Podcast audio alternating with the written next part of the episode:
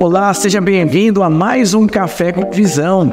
Hoje é um dia especial, todo mundo festejando o Natal. Eu estou passando aqui para deixar uma mensagem para você.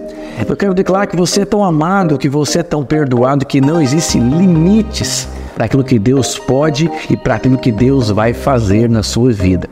Você sabia que a palavra esperança vem do esperar? E quando você entende que a espera não é uma tormenta, a espera é um lugar de descanso. Existem muitas formas de você esperar algo. Então, quando você chega no hospital, quando você chega em algum lugar, você pega uma senha e você fica sentado esperando o seu número. Aparentemente falando, parece que você está parado, mas a fila está andando e você está quase sendo chamado. Isso é esperança, esperar. Então, porque você tem esperança, você consegue esperar no rumo certo. Nós vivemos num tempo que as pessoas per perdem noção, perdem princípio. Você está sentado numa cadeira me ouvindo.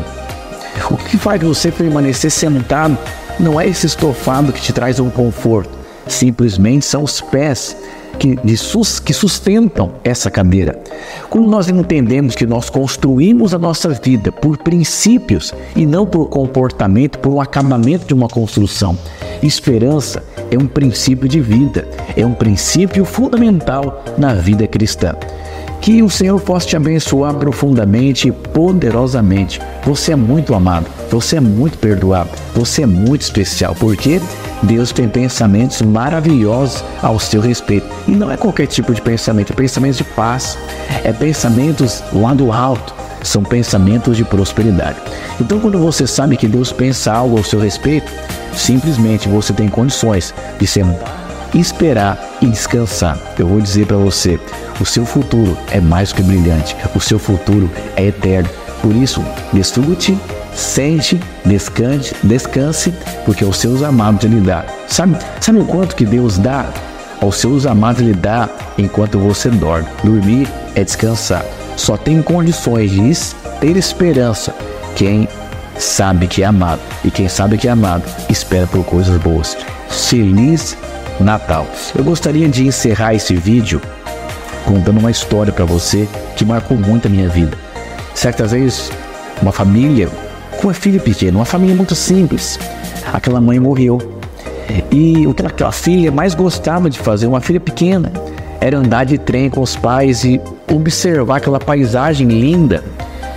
E a mãe morreu e o pai simplesmente, simplesmente não sabia o que fazer com aquela filha para levar aquela filha a entender que Deus é bom, indiferente das circunstâncias, que tudo passa, que existe um propósito e pai pegou todas as suas economias e comprou bilhetes para andar de metrô durante um ano.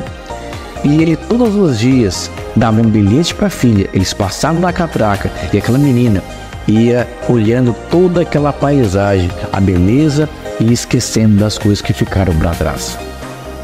É, e aquele pai não entregou todos os bilhetes do ano, porque ela ia perder e nem ia ter noção do valor de tantos bilhetes. Deus é assim, o maná de cada dia. Aquela criança cresceu, construiu uma família e ela disse que o que mais marcava na vida dela foi o fato do pai não ter condições e o pai, o pai ter se sacrificado para comprar um bilhete para todos os dias ela pudesse espairecer a cabeça.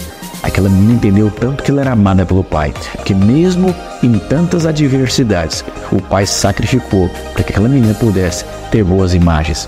Eu não sei o que você passou em 2024, mas eu sei de algo.